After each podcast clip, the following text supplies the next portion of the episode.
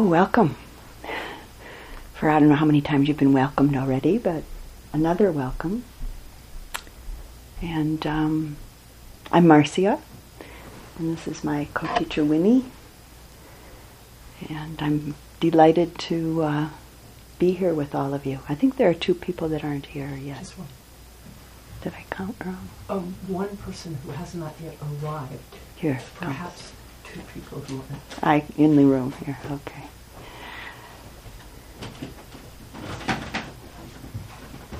So I see some old friends and uh, and quite a number of new friends who will become old friends by the end of the week or somewhere along the week. So it's it's really uh, for me a great joy to be here with you uh, as we spend these next seven days together in a kind of unusual way, a, a way that's really uh, quite unique um, and really quite special in, in our culture. And as we enter into retreat together, each one of us alone, and also, of course, together, we're creating, or we could say more accurately, co creating a temporary village, a temporary spiritual practice community here. As we begin this period of commitment, commitment to cultivating and to deepening our inner life, our understanding, we could say, of the nature of things. I think for many, many of us, there's a tremendous amount of time and energy uh, spent, or maybe more accurately, expended, uh, cultivating an outer life. Doing things, going places, getting things. And so, in the way of most people's lives, this is really quite a special and unique way to spend a week. And whether this is something that you've done many times before, some of you in this room have done this many times before, or whether it's a brand new endeavor or experience that you're entering into. I think there's often a sense um, for all of us, new and old, at this, entering into a sacred space entering into a kind of sanctuary, both within our surroundings and within ourselves. And for me, whether I'm teaching or whether I'm entering into a period of personal practice, there's always this sense of entering into a sacred space. And here, the sacred space of the life surrounding us the incredible diversity and natural rhythms of life happening all around us. The weather with all of its many, many changes. The changes in the light, dark to light to dark to light. And this midwinter season now, with all of the ongoing changes here in northern New Mexico, anywhere really, but it can be very dramatic here with all of the changes. And all of the forms of life, the community of beings, we could say, that we share this place with, humans and otherwise. Many birds, other creatures, maybe even a few insects, even this time of year here in New Mexico. Lots of trees and all the other manifestations of plant life, of which there is an abundance of around here. And even the air itself. All of it constantly changing, beginning and ending, birthing and dying. This natural world that's so close around us here, so easily available to connect with.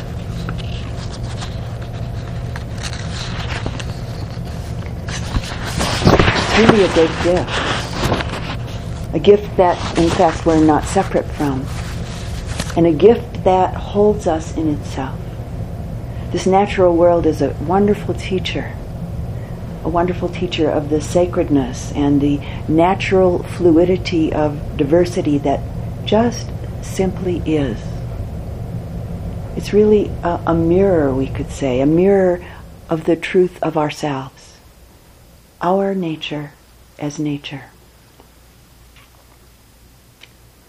And considering for a moment that nature is really no problem uh, to itself, no problem to itself in itself, we can learn from this mirror of naturalness.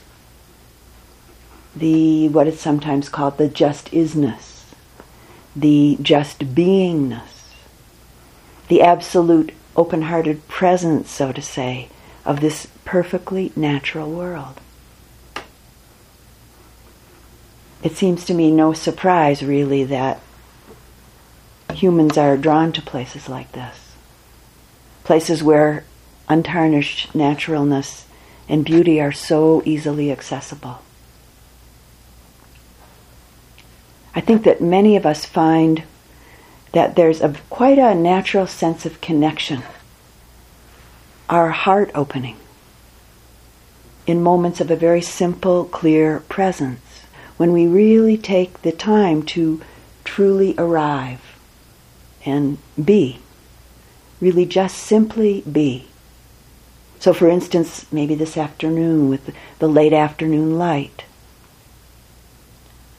tomorrow morning, an early morning sunrise, or the changing sky colors at the close of the day, which here in this part of uh, New Mexico can be quite amazing.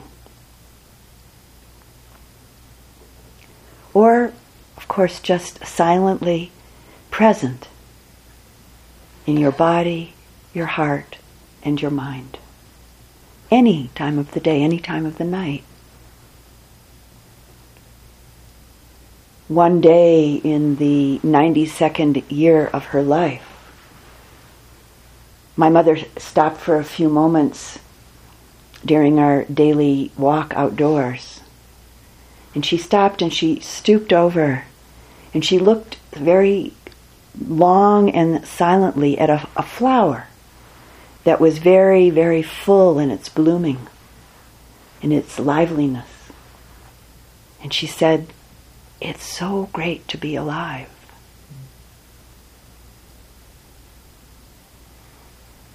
Probably every one of us has come to some unexpected or unsuspected and maybe even exceptional moments. And that was an exceptional moment for my mother and for me to be in her presence in that exceptional moment. And we've all come to some exceptional moments during times of a very simple, direct presence. Moments of a clear, unfettered attention. We could call it maybe a spiritual attention. Our heart, our mind opens and relaxes and eases in the midst of a very simple, clear, direct presence with things. And for many of us, the natural world is often the place where this happens most easily, at least at first. And right here, where we are, at this very spot in northern New Mexico, is a perfect place to just drop into this, this flavor, this taste of presence.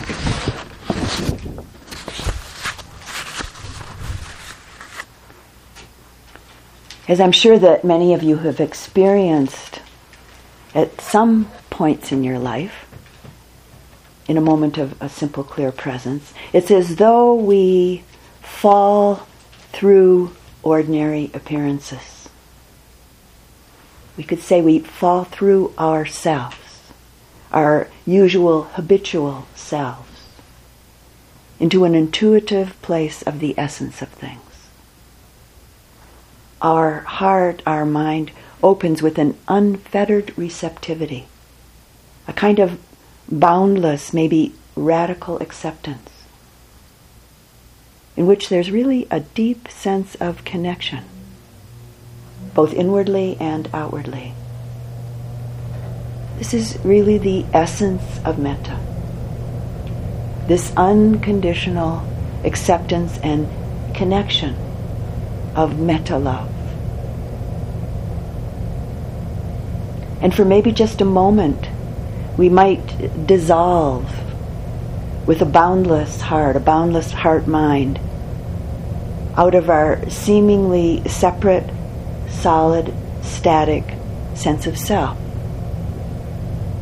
into the surprise of the moment, the unexpected surprise of the reflection of truth and, of course, the wonder of it all.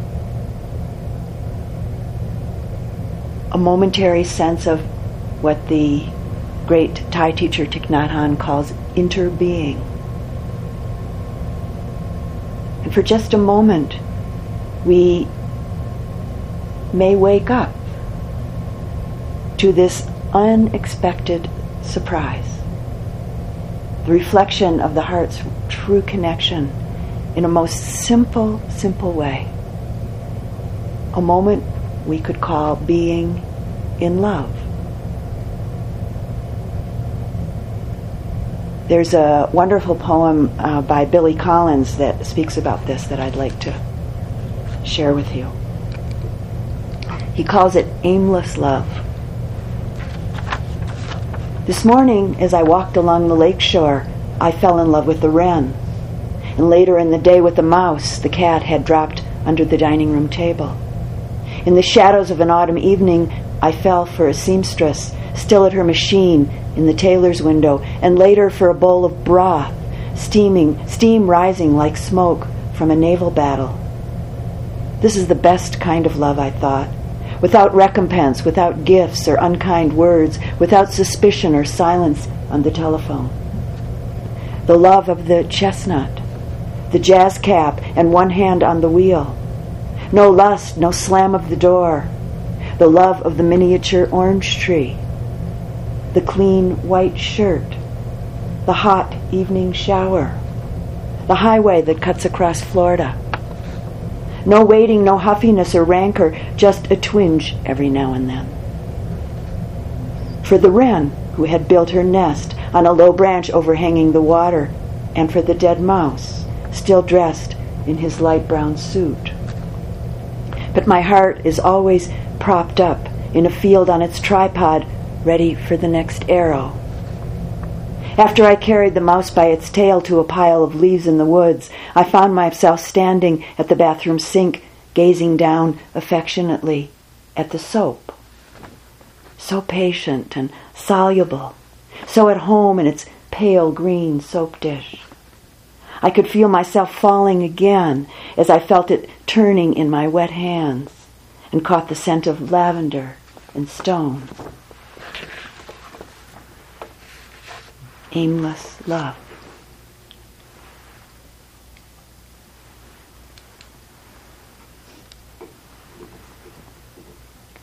And so here we are um, in this place, Taos, New Mexico, and San Geronimo Lodge, where there's really quite a degree of accumulated, wholesome, heartfelt energy. All of the people who have come here to learn and to practice. All of those who, who have come here to look inward, to do inner, their inner work, to explore, to investigate the nature of things. All of the teachings that have been offered and all of the teachers who've offered them. It's really uh, quite a wonderful symbiotic and constantly expanding energy that we're both partaking of and adding to. During these retreat days, we have the great gift of being taken care of in a very beautiful and simple way. All of our basic needs being met. And while you're here, life is pared down, pared down considerably. and pared down maybe even more than considerably for some of you. Simplified from your usual daily life activities, your daily life demands and daily life seeming needs. There's really not very much to do over these next days. Sitting, walking, eating, listening, and most importantly, cultivating metta, the heart of acceptance and kindness. And within this process, giving a mindful attention to your, your very own particular experiences of heart and mind and body. So we could say again that there's really not very much to do over these next days which is a very good thing to remember.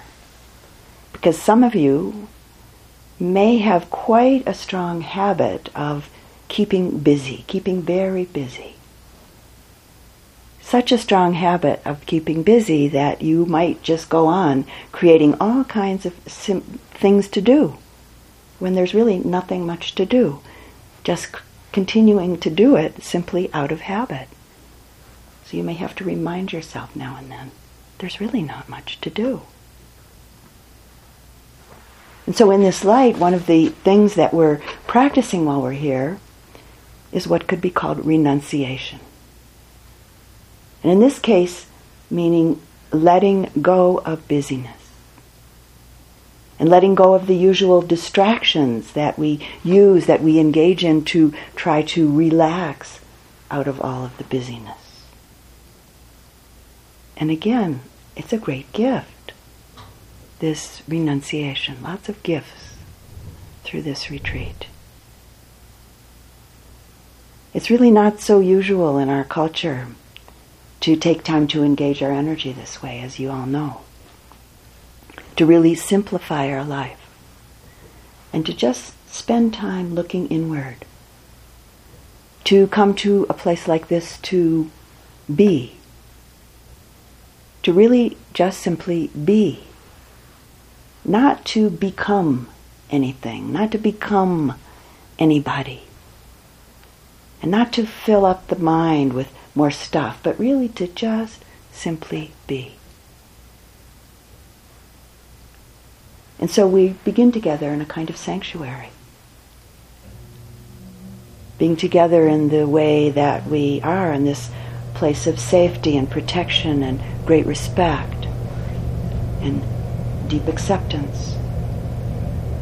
It's really a gift, again, that each of you have given to yourselves to spend this week here.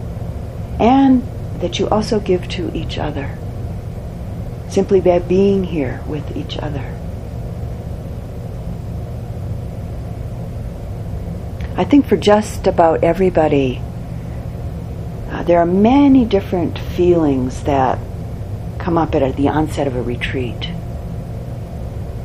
Maybe some excitement, maybe some nervousness, a little anxiousness, maybe even some worry, maybe a feeling of delight, maybe a feeling of relief. Lots of energy moving through the body and the mind and the heart. Even for those who have sat many, many retreats. For me, the teaching or beginning a personal retreat myself, there are many different flavors of energy that move through my body and my mind and my heart. It's just human nature. It's natural. Entering into something new. A little added energy, we could say, that has many different tones to it.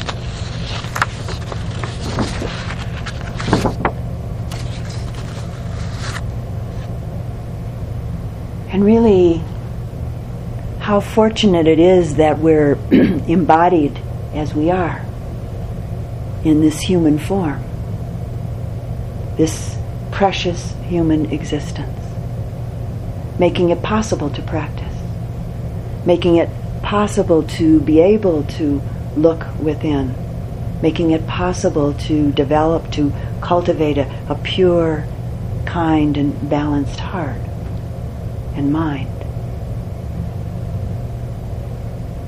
The truth is that we're actually a, quite a minority on this planet, on this earth, and in this universe. And of course, who knows beyond? So if you think about it, think about it for a moment. For instance, insects are much, much more prevalent than humans on this planet. I have a friend here who um, owns and runs a plant nursery, and she told me once that there are 200 million insects, or bugs as she put it, per human on the planet. So we could say how fortunate it is that we're embodied as we are.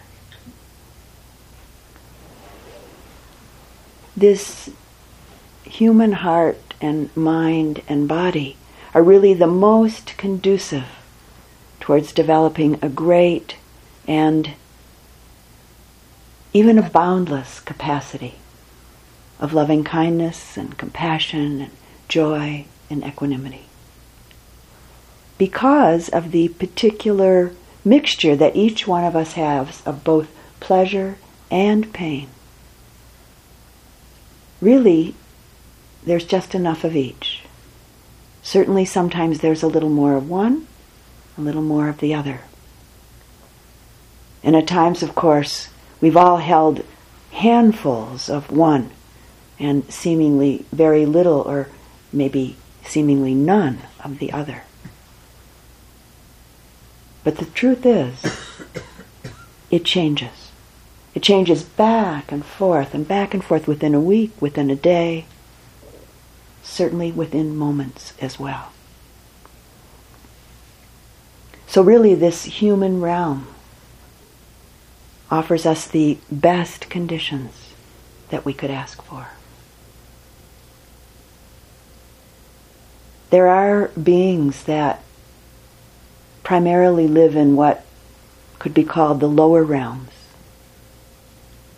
where the intensity of suffering is just so great that it's impossible or nigh unto impossible to develop the wholesome qualities of mind and heart that are needed for practice. And I am sure that every one of us in this room have been in those lower realms at times and know that place of tremendous fire and contraction. That place where it just feels impossible to be present with our experience, where it seems impossible to connect with goodness and acceptance and kind heartedness and joy and compassion, let alone any degree of equanimity. And there are the higher realms, what we could call the higher places of existence times when everything is just so blissful that there's usually very little inspiration to practice.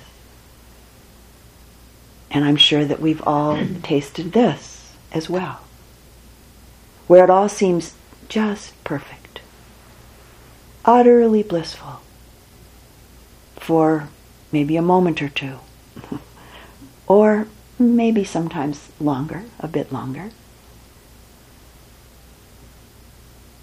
And there's really not even a drop of inspiration to engage in our practice if we have one. And in fact, if we do have a practice, in those moments it might just fly right out the window. Why? Because we forget that life isn't always so blissful that we don't always get what we want, that life doesn't always go our way. In the blissful moments, it's quite easy to forget that we really still do have our spiritual work to do. So, this realm that we live in most of the time, this is the place. This is the place where we can really develop the boundless capacity of the heart, the perfectly natural capacity to connect within ourselves and in relationship to others with an unconditional acceptance, kindness, and care.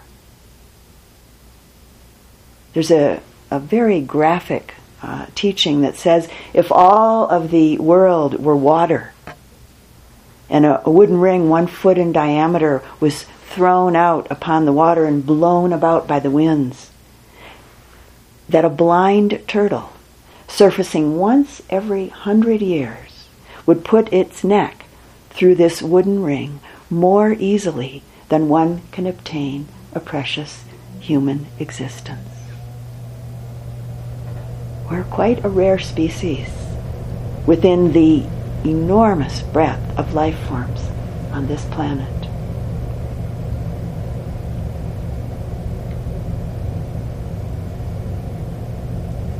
Our human birth is conditioned by certain basic attitudes. And I think it's fair to say that we're all more or less conditioned by these attitudes. So, looking at it from the perspective of loving kindness, metta, the two basic realms of our conditioning that really reflect the beautiful and wholesome qualities or capacities of our true humanness are the attitudes of generosity and non harming. When we practice metta, we're uncovering, we could say, we're uncovering, we're cultivating and deepening these very human capacities of the heart, the heart of unconditional loving kindness. And I'd like to read just a, a short uh, piece from Albert Schweitzer that talks about this in, his, in a particular way. These are his words, mostly not 100%. If there's anything that I have learned about men and women, it is that there is a deeper spirit of altruism than is ever evident.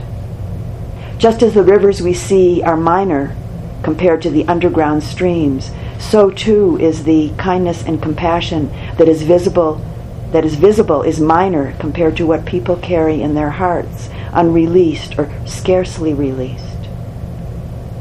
Humankind is waiting and longing for those who can accomplish the task of untying what is knotted and bringing these underground waters to the surface.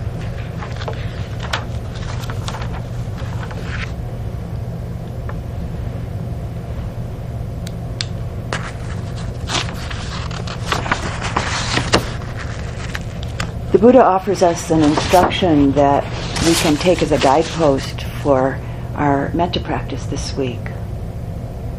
And he said this It is in this way that we can train ourselves by liberation of the self through love.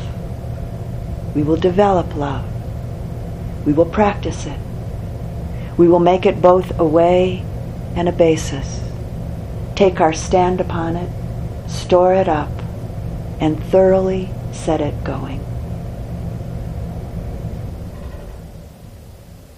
the teachings and the practices that we've inherited from the Buddha are about transforming the heart, transforming the mind.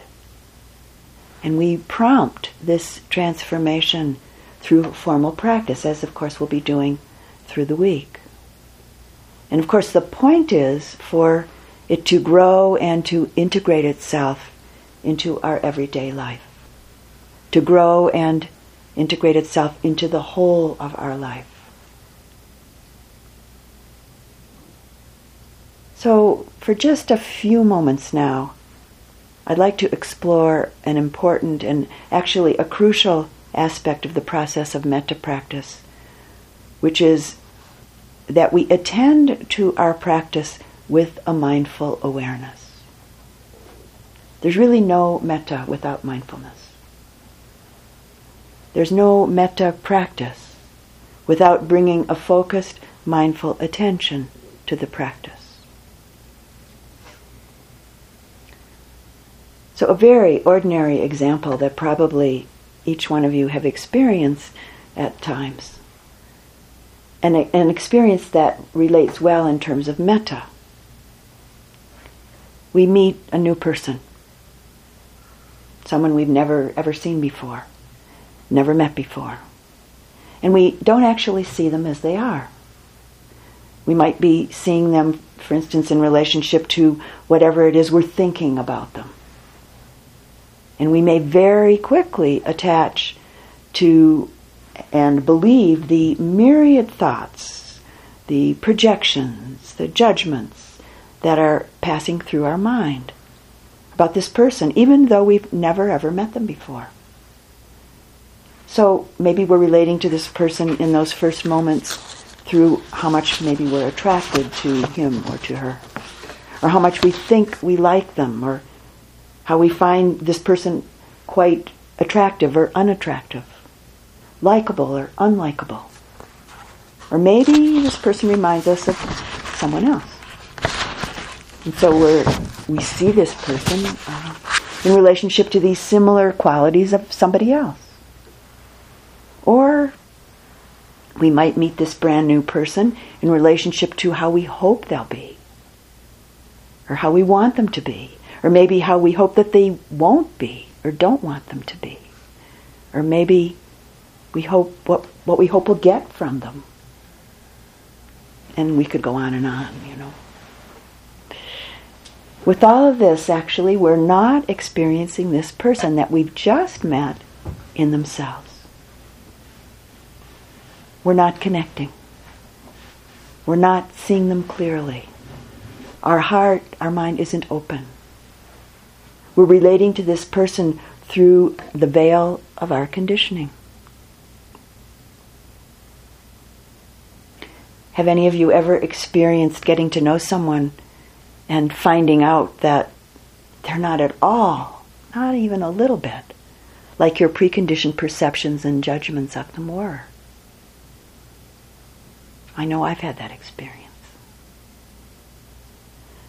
Without mindfulness, we're not aware of this in the moments of it happening because we're blindly caught in our conditioned habits. Without mindfulness, we could say that everything we perceive is like this. Everything we see, everything we taste, hear, smell, touch, everything we think. It's all immediately interpreted back to us in conformity with our habitual thought patterns, our habits, habitual ways of experiencing, if we're not aware of it.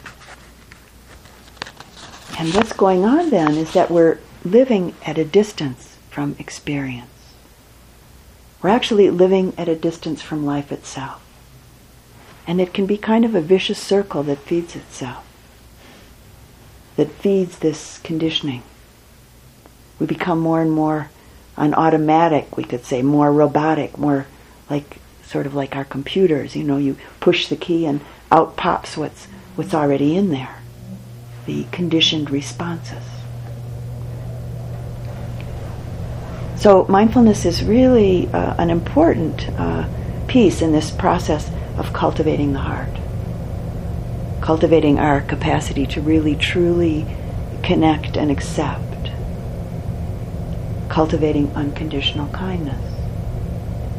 Mindfulness in conjunction with metta practice is really about bringing everything into a very clear, sharp focus to see things as they really, really are. And that's very helpful. Mindful presence in relationship to metta practice is a powerful way of changing the mind, changing the heart, changing the way that we relate to ourselves, people, things, situations. Connecting with an open heart and clear awareness allows for the release and the transformation of our painful, unskillful habits. Metta practice is a powerful process of deep purification of the heart and the mind, with the potential of transforming every situation in our life.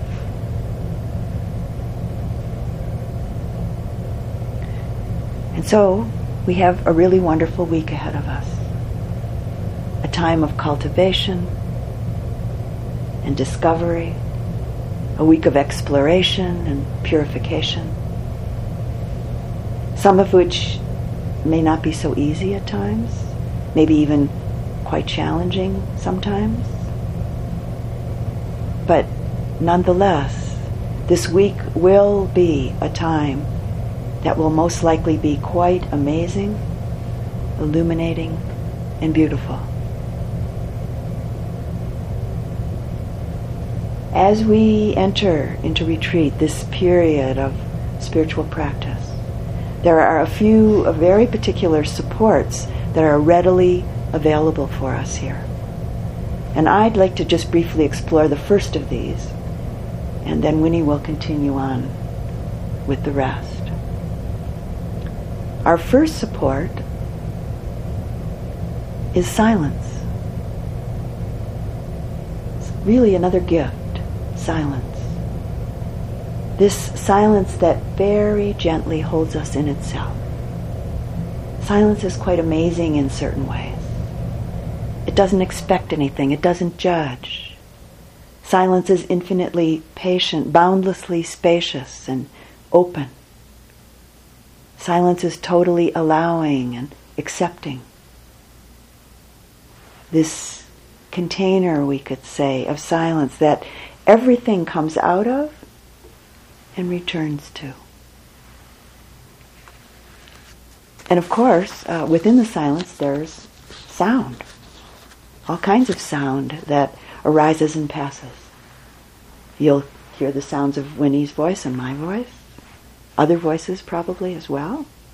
You might hear sighs and maybe cries and very possibly laughs and the sounds of the old squeaky floors here. They have quite a voice. Possibly the roar of engines outside. Certainly the sounds of birds, lots of them. Maybe dogs. There'll be wind sounds and other weather sounds. All kinds of sounds arising and passing. And sometimes we interpret sound as noise. And it's important to note this. And note that this is an interpretation and to notice it, watch it. Is this or that sound noise? What happens internally if it's noise? Are you relaxed? Is your heart open to really just simply hear, receive the sound? Or is there a contraction? A feeling of resistance or a feeling of being disturbed, a, sense of separation? If it's just a sound being heard, our relationship to it is one of acceptance, a kind of radical acceptance. Just simply and directing, directly connecting with. Hearing and knowing. And of course, we're not always in this relationship to sound. So, as we go through these days together, this week together, with an open heart, just mindfully notice.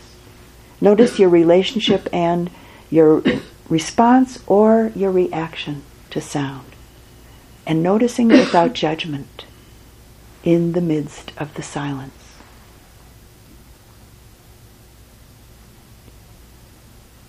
Sometimes within silence it feels as though all of the windows of the world, all of the windows of the universe, of, of life itself, have been thrown wide open.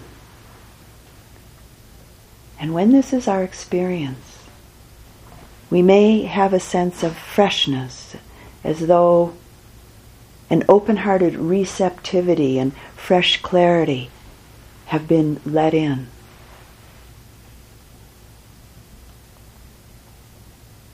at the onset of a retreat, sometimes people feel a little bit of anxiety about being silent.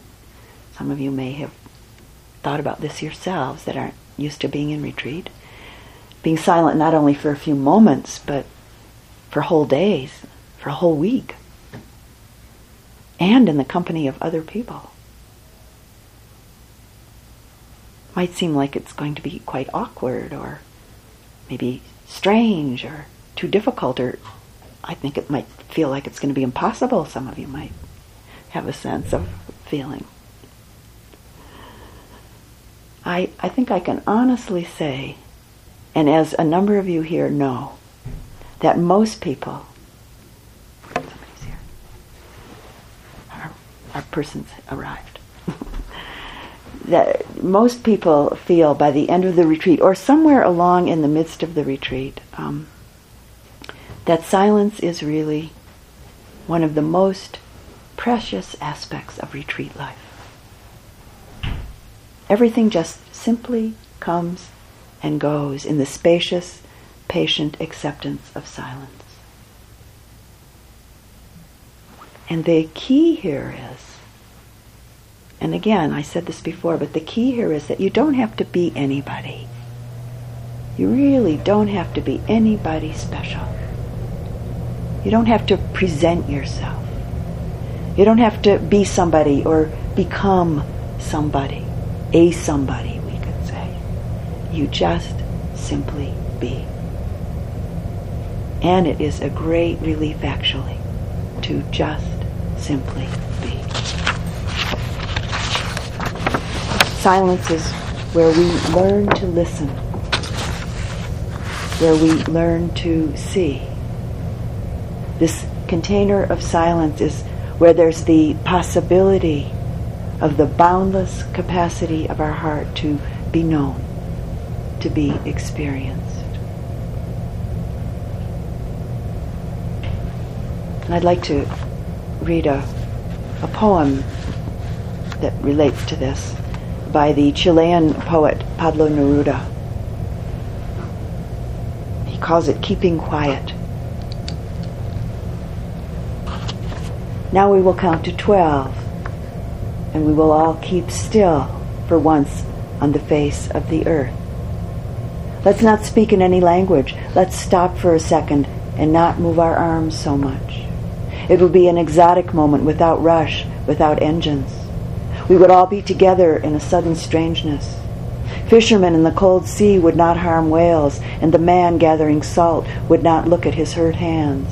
Those who pre- prepare dark wars, wars with gas, wars with fire, victories with no survivors, would put on clean clothes and walk about with their brothers and sisters in the shade, doing nothing. What I want should not be confused with total inactivity. Life is what it's about. If we were not so single minded about keeping our lives moving and for once could do nothing, Perhaps a huge silence might interrupt this sadness of never understanding ourselves and of threatening ourselves with death. Perhaps the earth can teach us as when everything seems dead in winter and later proves to be alive.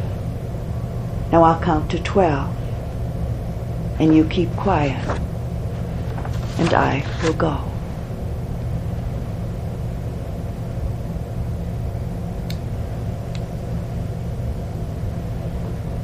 So this is our first support, silence. And I like to talk about it quite a bit because I feel like there's just a whole lot more to it than just not talking.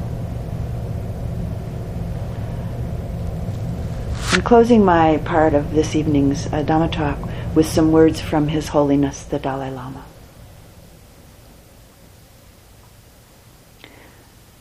Love and compassion are necessities, not luxuries. Without them, humanity cannot survive.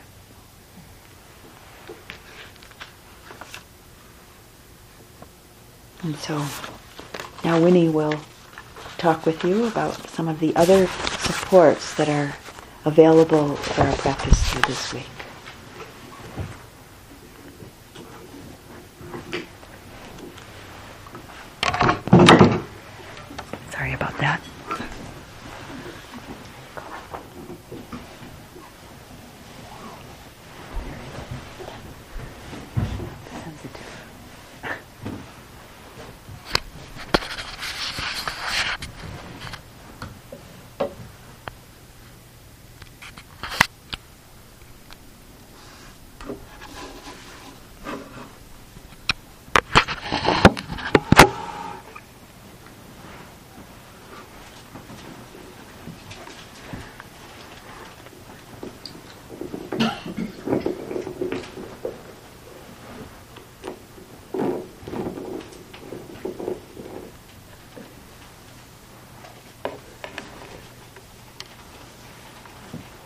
So that's the the first mindfulness exercise, the putting on the microphone. Well, welcome to you all. It's been a long road for many of you getting here. For some of you, it's kind of around the corner.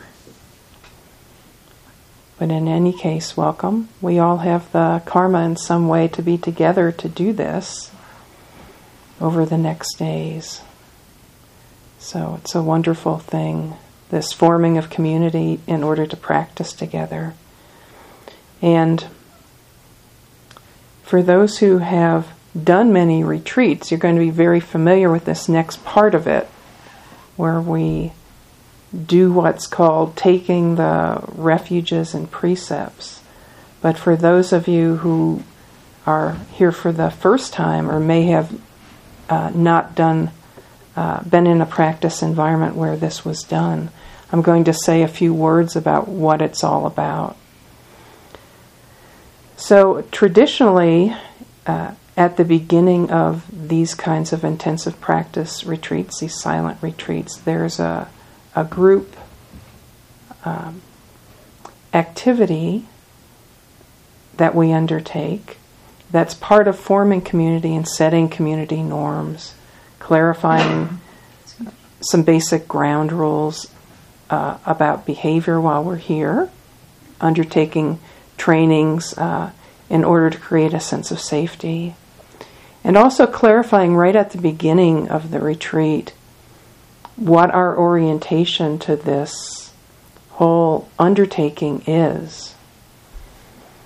So, when I say we're going to take the refuges and the precepts, basically what that means is we're going to chant these in Pali together.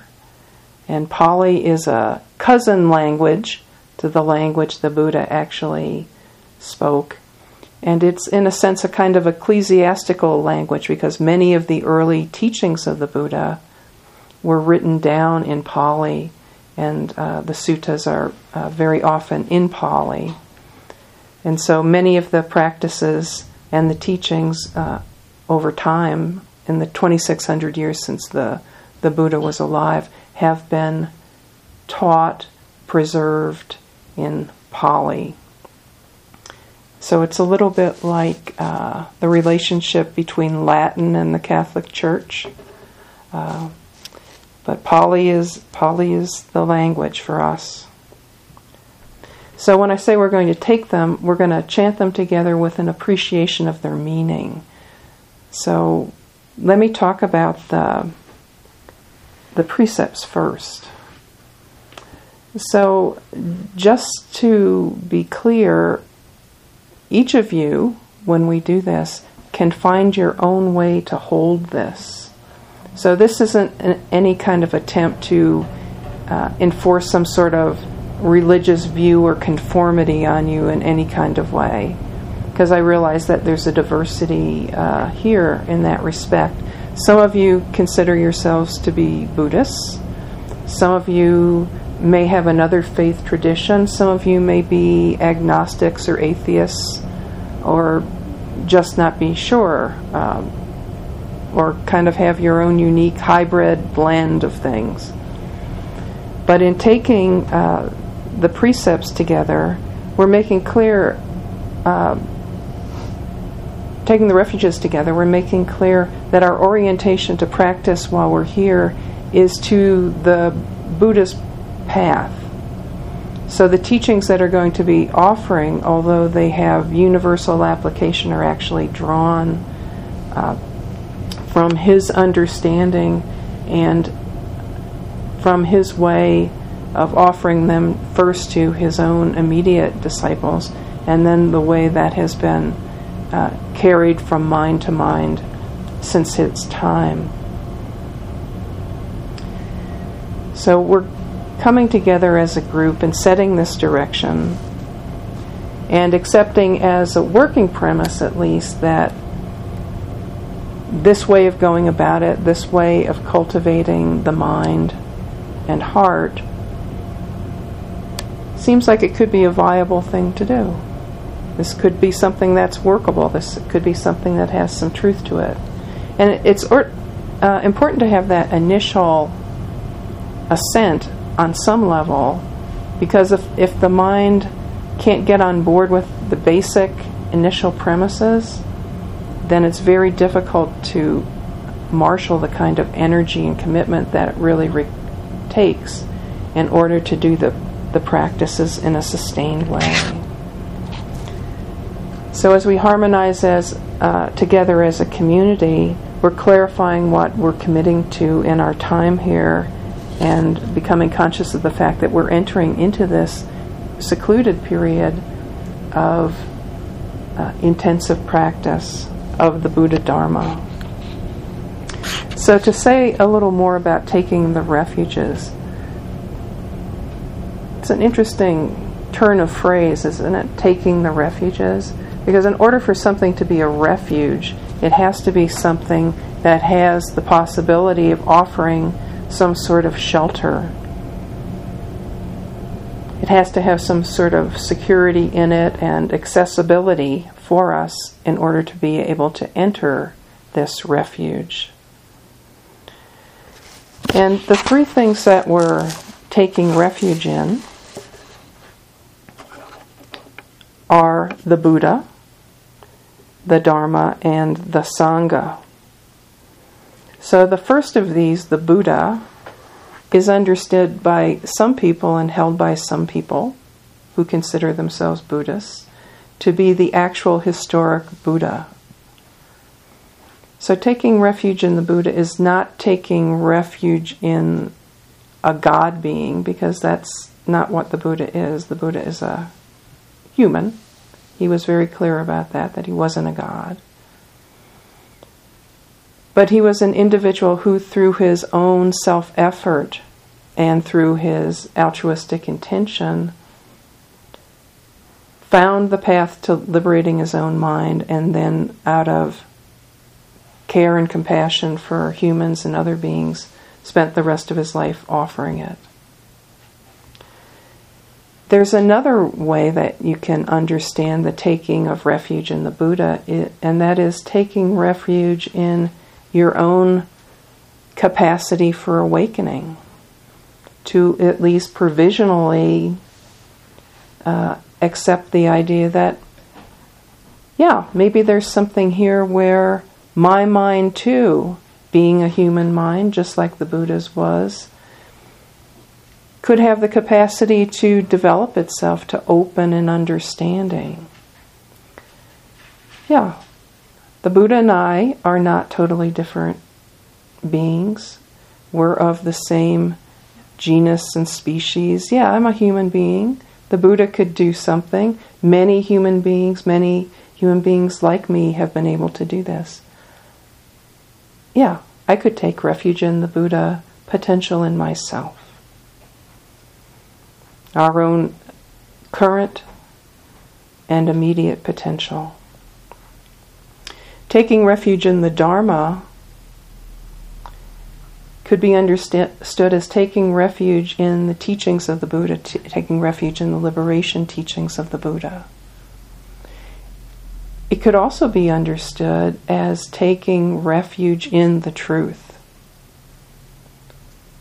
taking refuge in what we can directly know for ourselves through connection to immediate reality. This is a really interesting way to consider it. Not needing to rely in any kind of absolute way on the representation of anyone, including the Buddha, but being willing to touch reality through this heart and mind that we have and learn in an immediate and direct sense through our own touching of truth. This could be taking refuge in the Dharma. And then finally, taking refuge in the Sangha. And historically, this has been the community of uh, monastics who, through time, have really, until relatively recently, have really been the people that have carried the Buddha Dharma from the time of the Buddha, from mind to mind, from heart to heart, all the way into the, into the present. Another way of understanding the Sangha is the community of those practicing on the path, those of us who are trying to put into uh, play through our own self effort these principles and these teachings and seek and resonate with people who are also doing the same thing.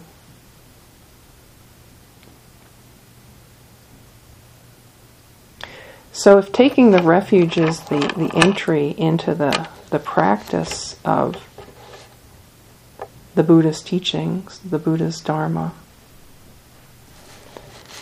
then we actually start to put these teachings into practice by taking what are called the precepts.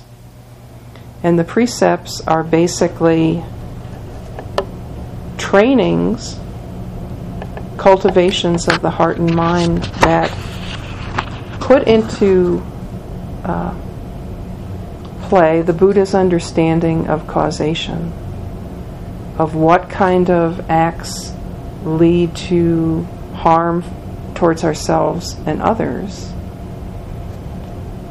And once that understanding of what kinds of things are not helpful, are harmful, are damaging, we undertake trainings to refrain from doing those activities for several different reasons.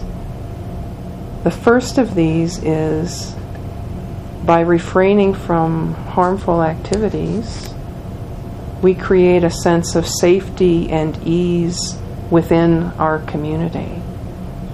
So we know that everyone who's here has a basic commitment to non harming. So we can feel at ease and feel a sense of safety that there's a, a bottom line that we can take for granted.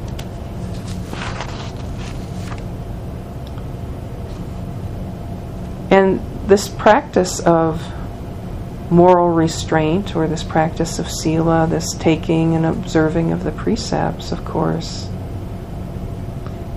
is very important for our practice to actually work. Because, as you can probably easily understand, if we're doing harmful things while we're attempting to cultivate metta, there's a major crossing of wires there, and things uh, cancel themselves out a mind that is uh, doing harmful things is stirred up, is in turmoil, is in a state of agitation. It doesn't have any capacity to settle down and actually be able to hear the teachings and begin to practice them. so we can see our concentration can be supported and it's deepening through keeping the precepts. And, you know, one last thing about this is these are not commandments. This is not how it's understood. It's not that someone outside is going to punish you.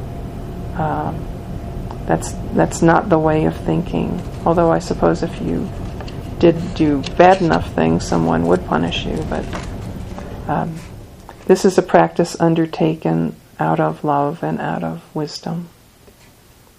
So we're going to offer five precepts here on this retreat. And um, we'll be undertaking the training rule to abstain from taking life, which should not be a major temptation, I wouldn't imagine. You know, it would probably in this environment involve gently removing an insect from inside the building. Um, the second is we undertake the training to abstain from taking what is not given. So this is usually understood to be about thievery and that kind of thing. But we could also understand this as accepting the relative simplicity of the conditions here and uh, being okay enough with that to not seek more if it if it's unnecessary. Uh, the third is we undertake the training rule to abstain from sexual activity.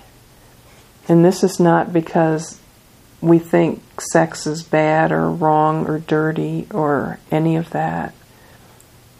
It's that in this kind of environment, there's a simplification in just setting all of that aside for a while and letting that kind of instinctual energy be unacted on while we're in the process of directing our energies of body, uh, heart, and mind in a different way.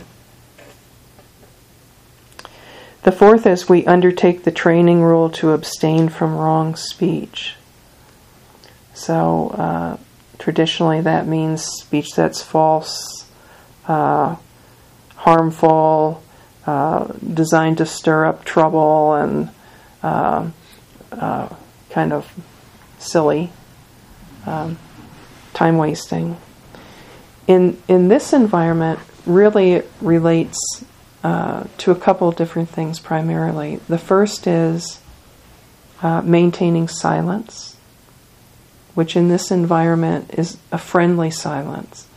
So it's it's not like um, uh, that communication is being cut off. It's that the silence in this environment supports the mind being able to turn awareness inward in order to establish connection with what's happening from moment to moment so that you can actually practice. So the temptation, uh, the temptation, the biggest temptation you'll probably have while you're here regarding this one has to do with smartphones or computers. Okay, so we're all going cold turkey, right?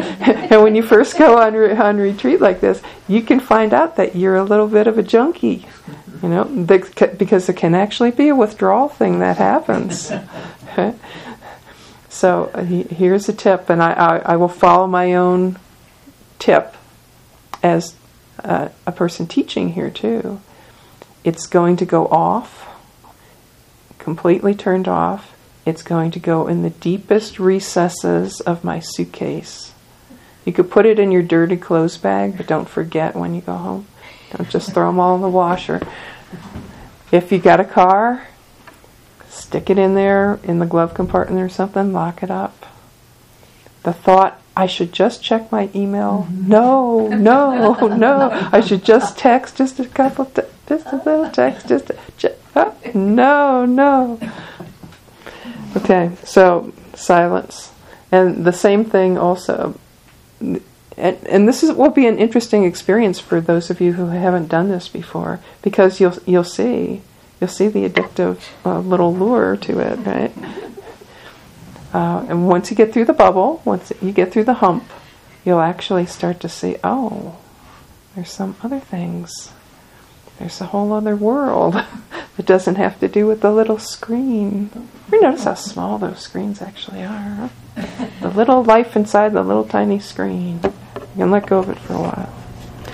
Um, and the, the, the, the last of these is to, the fifth, to undertake the training rule to abstain from intoxicants which cause heedlessness.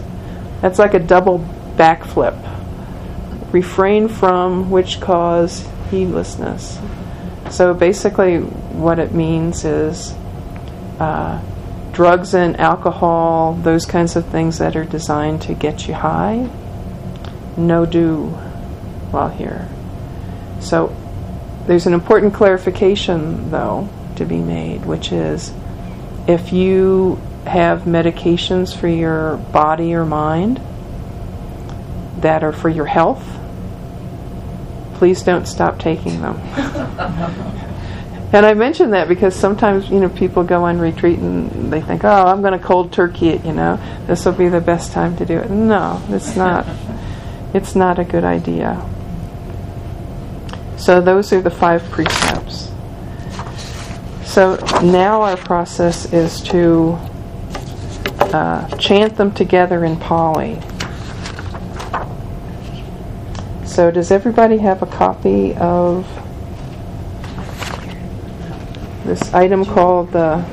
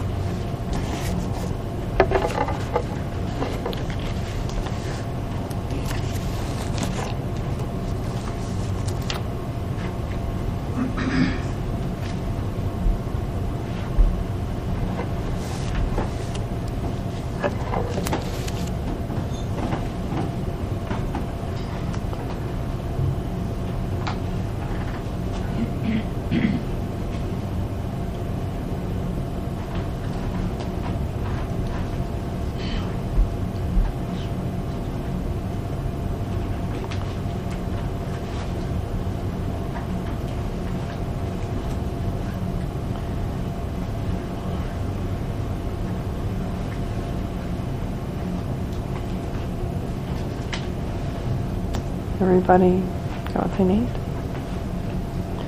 So you see on the left hand side is the Pali, on the right is the English. You want to take just a minute to read it through so you understand in English what it is. The first part of it at the top is basically uh, gratitude to the Buddha.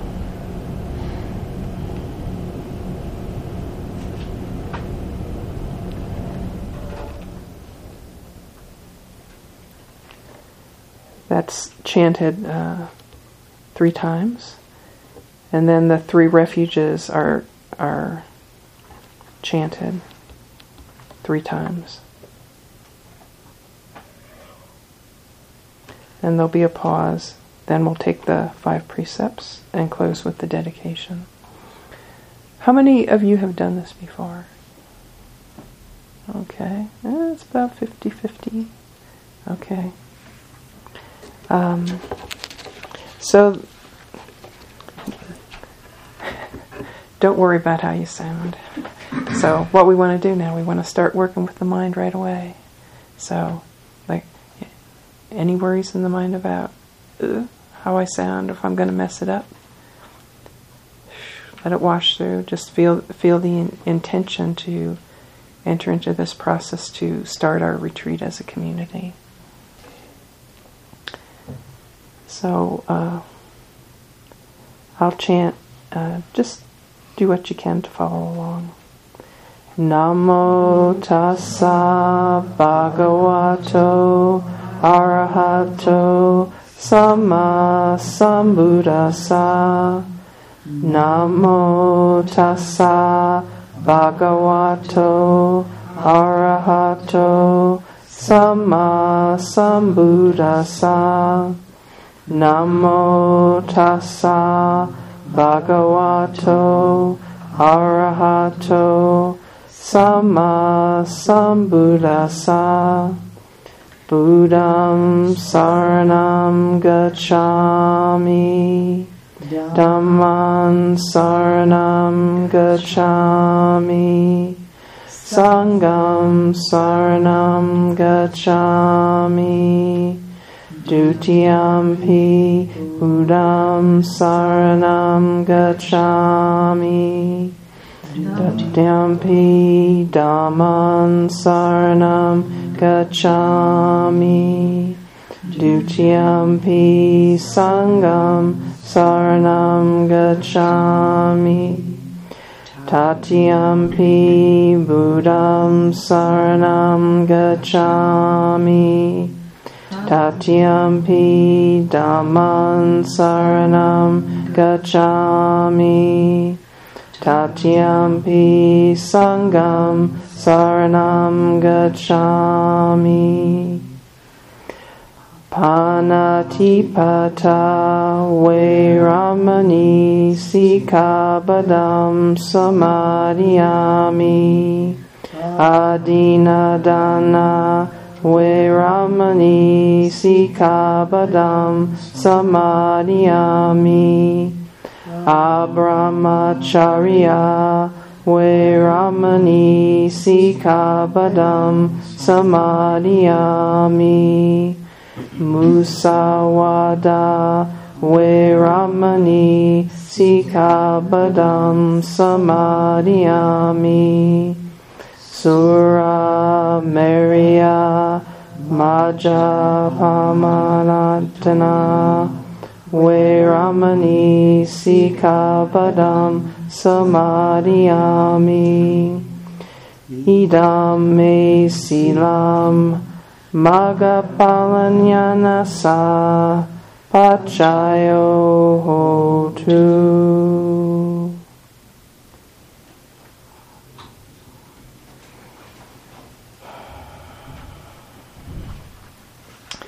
Our retreat has now officially begun, and we're all in silence.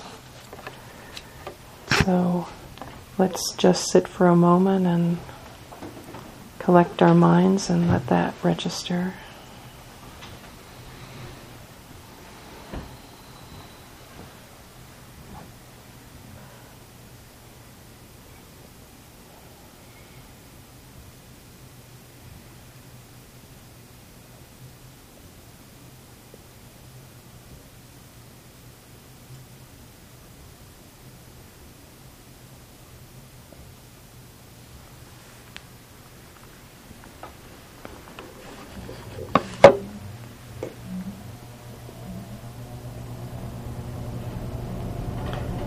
May our practice be of benefit to ourselves and others. And may this retreat be fruitful and open within us our own vast potential for our benefit and for that of all beings.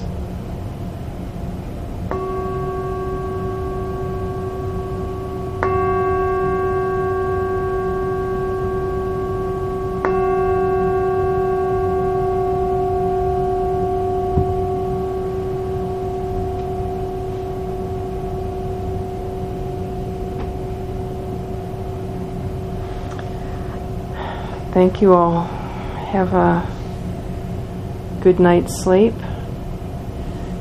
Sunrise services are start early in the morning. If you've had a hard road, uh, take the extra rest. Um, the schedule is posted about when breakfast is is served. Um, you want to make sure that uh, you come to the instructional set um, for sure, because that's where the download of what it is we're practicing actually takes place. So, want to make sure you come to that one tomorrow and every morning. But if you if you need to sleep in a little bit uh, tomorrow um, morning, don't feel like you have to make the first one. So good rest to you all, and remember about those phones. Put them to bed first. Good night.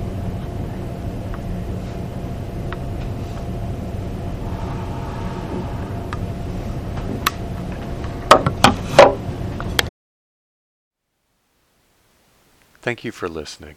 To learn how you can support the teachers and Dharma Seed, please visit dharmaseed.org slash donate.